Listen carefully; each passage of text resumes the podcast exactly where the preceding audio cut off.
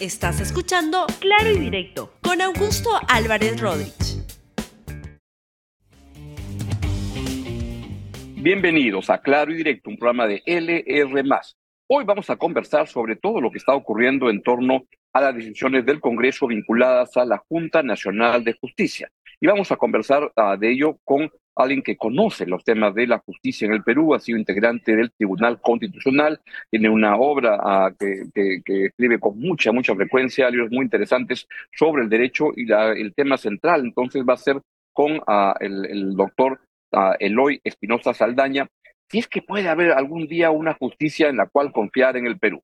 Antes de ello, les quiero comentar algunas cosas de la política cotidiana en el país. La primera, como siempre, llevamos el conteo de cuántos días lleva Vladimir Cerrón como prófugo.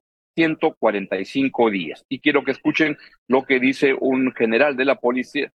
Ah, para leer, muy bien, pónmela lo, lo que dice el general Sanabria uh, sobre el caso Cerrón. El general Sanabria es el comandante general de la policía y dice que este video donde sale Cerrón bailando y todo, no refleja el cansancio y la expresión de acoso que tiene porque como estamos operando.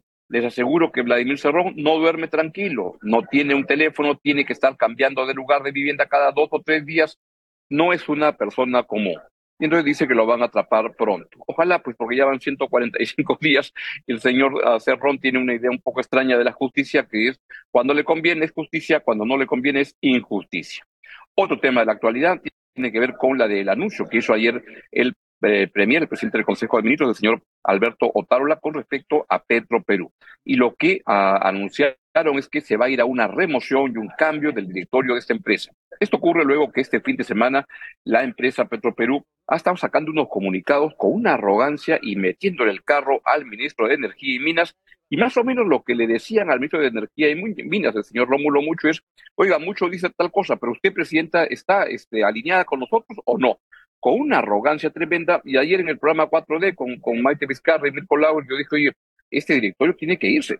Y de paso le deben pasar la cuenta para que ellos paguen sus comunicados que estaban sacando en estos días. Bueno, pues ayer anunciaron la remoción uh, del directorio y escuchen lo que ha dicho el ministro de Economía sobre el tema.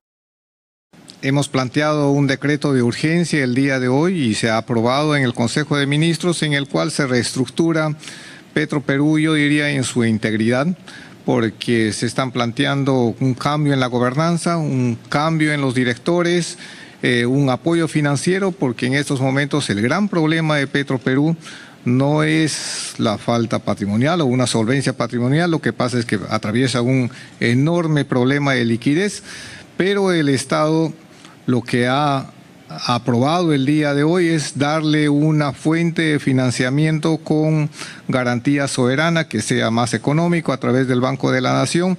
Yo creo que con este alivio financiero que se le está atendiendo a Petroperú, más el cambio total en la gobernanza de esta institución, más las normas de austeridad que se le está planteando, esta empresa va a volver a ser lo que siempre ha sido, una empresa solvente, una empresa que sea el orgullo de todos los peruanos. Gracias.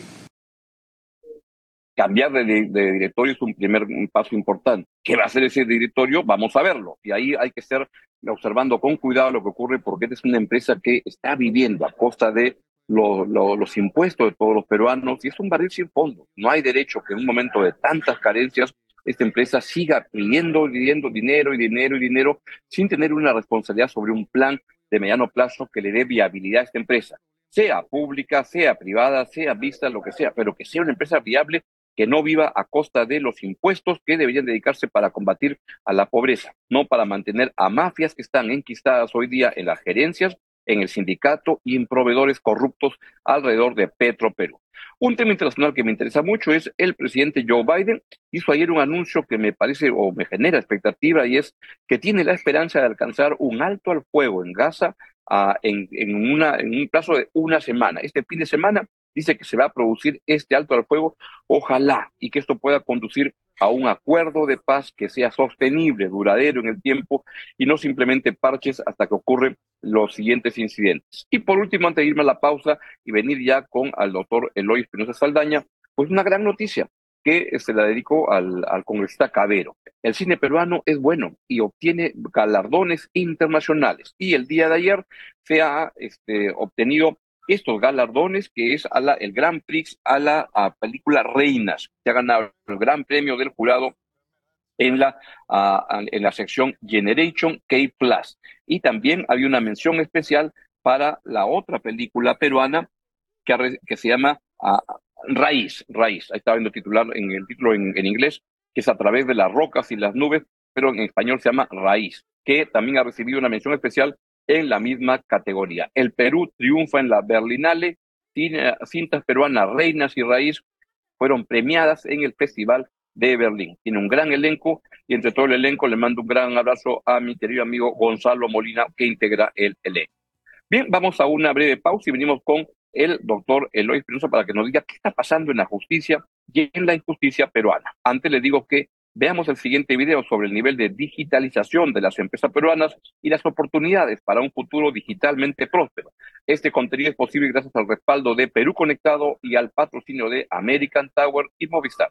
Atención, ¿quieres saber qué tan digitalizadas están las empresas peruanas? La República te lo cuenta.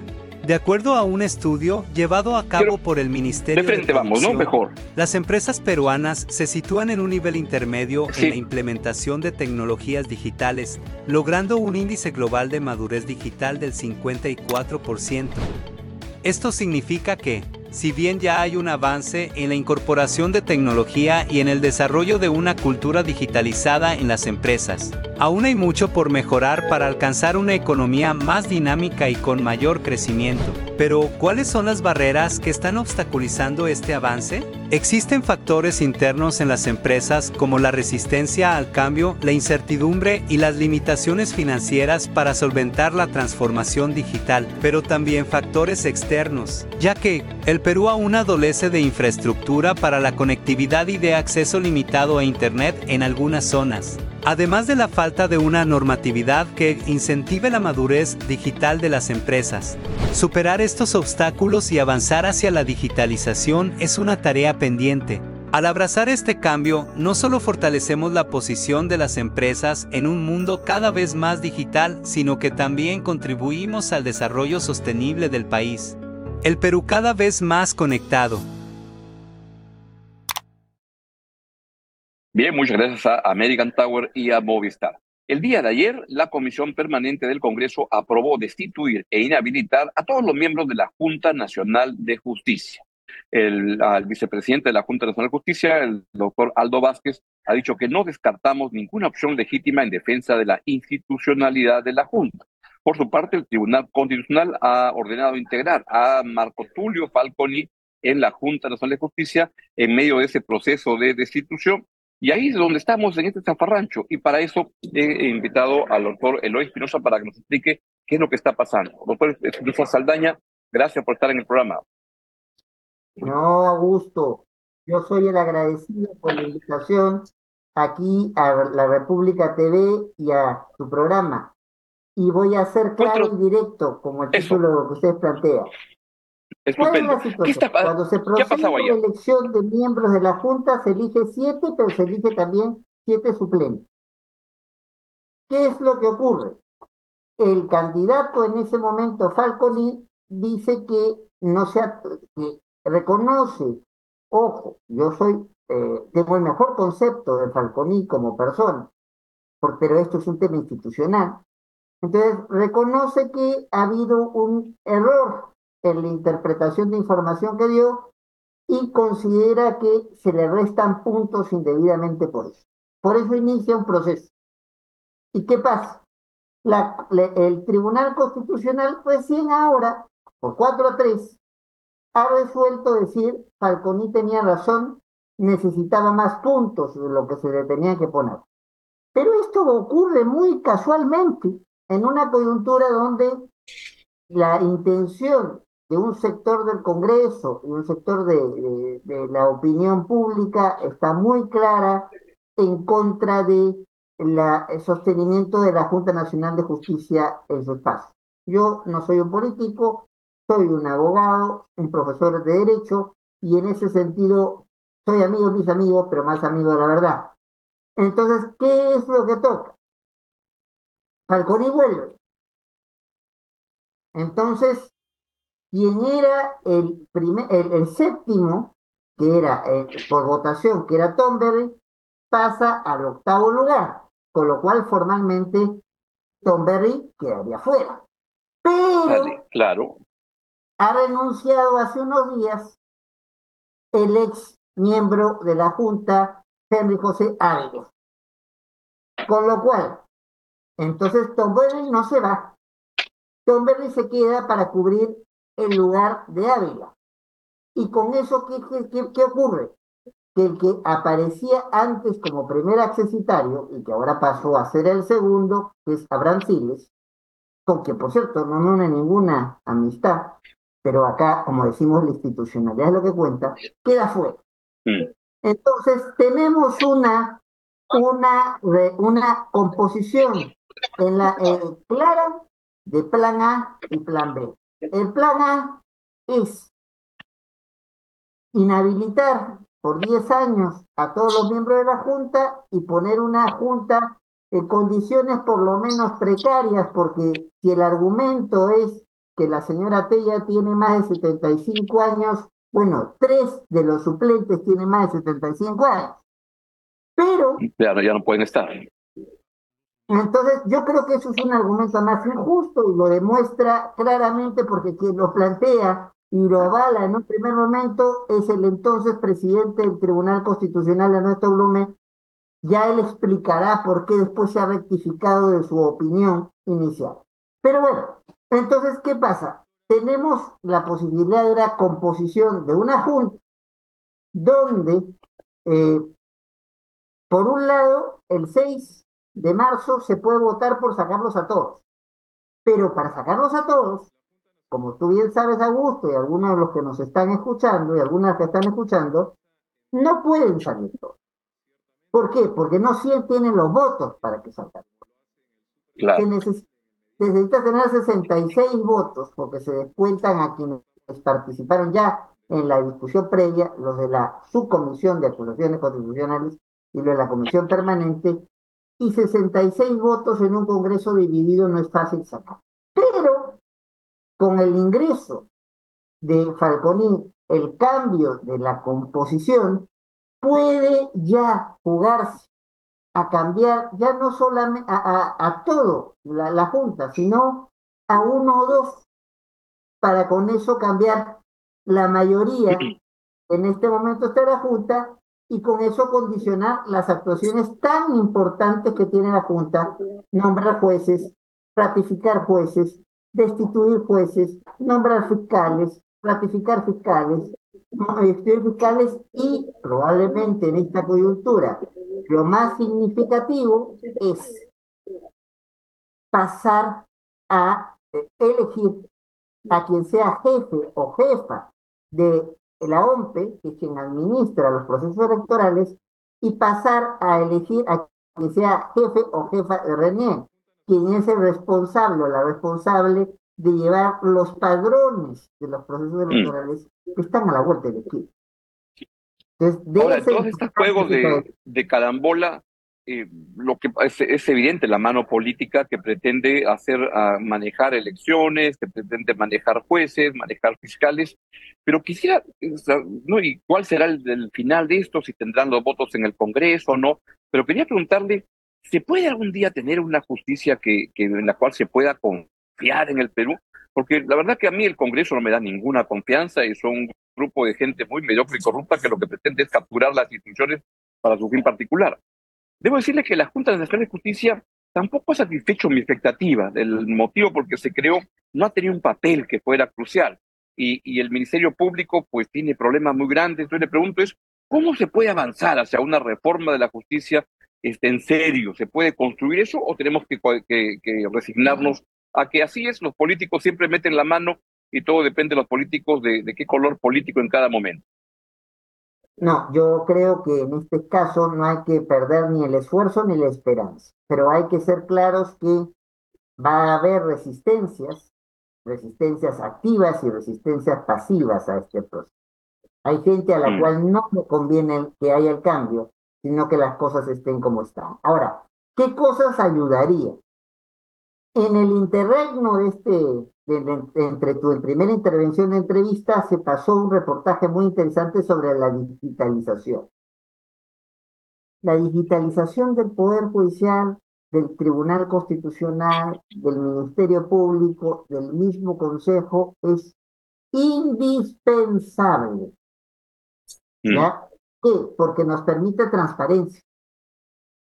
Porque nos permite que todo quede registrado, entre grabado y, este, ya sea grabación en audio, grabación en video, evita que, evita que haya concursos en los cuales se pueda alterar la nota, e, e, evita que algún, algún eh, jurado le ponga un puntaje desorbitado a alguien que después llega a un cargo para el cual no tenía nivel, permite acreditar que los títulos que se esgrimen para tener un cargo, entonces sean títulos verdaderos, todo eso lo permite la transparencia que nos da la digitalización y nos permite trabajar más rápido. Fíjate, Augusto, fíjense amigos y amigas, cuando yo fui vicepresidente del tribunal, gestioné un proyecto para modernizar todo el sistema del tribunal, porque hay casos que todos son importantes, pero hay casos que son muy parecidos.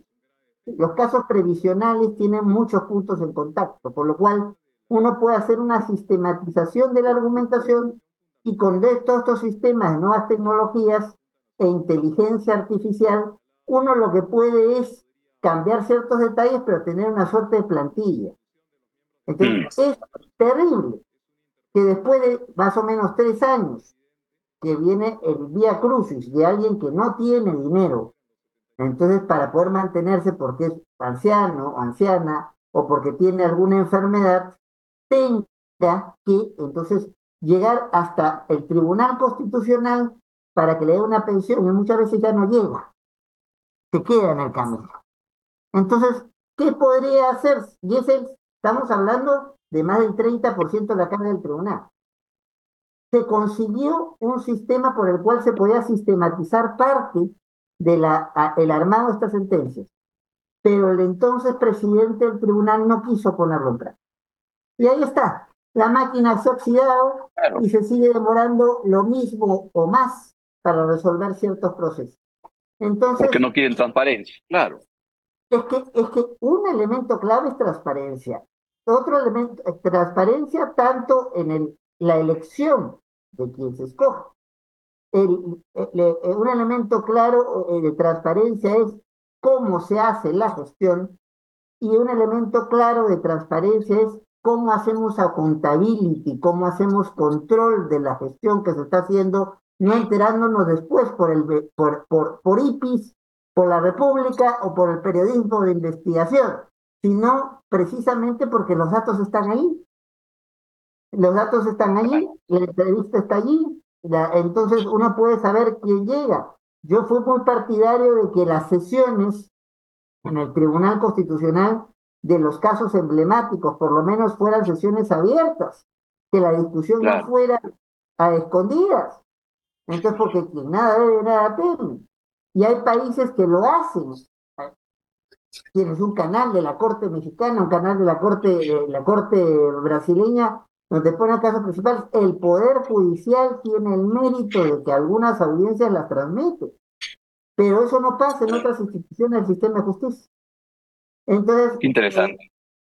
Eh, e, ese es un punto importante. El de la transparencia es un punto importante, el sistema de elecciones es otro punto importante, el, eh, el, el sistema de eh, evaluación del desempeño es un punto central, o sea, no puede elegirse a alguien para que se quede todo el tiempo en el cargo y no hacer un seguimiento. ¿Por qué?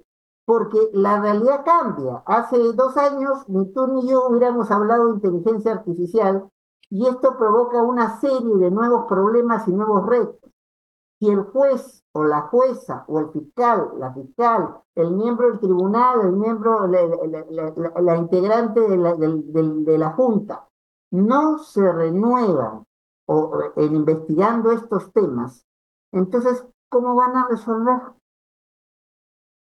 ¿Cómo van a resolver eficientemente? Entonces, no, hay problemas de recursos, pero hay también problemas de gestión de recursos. Ese es otro tema que hay que hay, no hay la plata suficiente, cierto, pero tampoco hay un gasto eficiente de la plata que se tiene. Entonces, y no hay, no hay y, por último, podría decir muchas cosas más, pero eh, la, la, tiranía del tiempo es la única que se tiene que aguantar. Entonces, el tema de la capacitación. Entonces, tenemos, por ejemplo, el Código Procesal Constitucional dice que tiene que haber jueces constitucionales especializados en materia constitucional en todo el país. Esa es una norma que desde que existe no se cumple todavía. Entiendo. Doctor Eloy Espinosa Saldaña, pues le, le, agradezco mucho eh, porque me nos ha permitido ver que en un momento complicado para el sistema de justicia en el Perú en general, hay salidas y no hay por qué tirar la, la toalla, sino hay que insistir en esa reforma y usted nos ha dado hoy día varias avenidas por las cuales se puede transitar para avanzar hacia una mayor transparencia que nos ayudaría a tener una, una mejor justicia. Le agradezco muchísimo su presencia en el programa el día de hoy para darnos un punto de vista. Y, solo permíteme 20 segundos. Por favor. Claro un que sí. país que no tiene un sistema de justicia confiable no es un país que pueda ser un verdadero desarrollo. Tendrá crecimiento en ciertas áreas, pero no tendrá desarrollo porque siempre habrá sectores vulnerables que estarán desprotegidos y porque no habrá inversión suficiente para lo que más, donde más se necesita invertir. Muy bien dicho. Es una, excelente manera de terminar el programa de hoy. Le agradezco mucho a doctor Eloy Espinosa Saldaña. Entonces, de esta manera llegamos al final del, programa. Les agradezco mucho su presencia que nos permite constatar un momento duro, complicado, oscuro de la justicia peruana, pero son justamente los momentos en los cuales pueden surgir las buenas ideas para reformarla y como dice el doctor Espinosa Saldaña, pues sin justicia no se puede construir una sociedad con equidad, con igualdad ante la ley, no con, no, con oportunidades que puedan existir para que todos las puedan aprovechar y no solamente para los pillos que tengan amigos en el sistema judicial o en la política. Que tengan un gran día y lo dejo con la excelente programación de LR. Adiós, hasta mañana. Gracias por escuchar Claro y Directo con Augusto Álvarez Rodríguez. Suscríbete para que disfrutes más contenidos.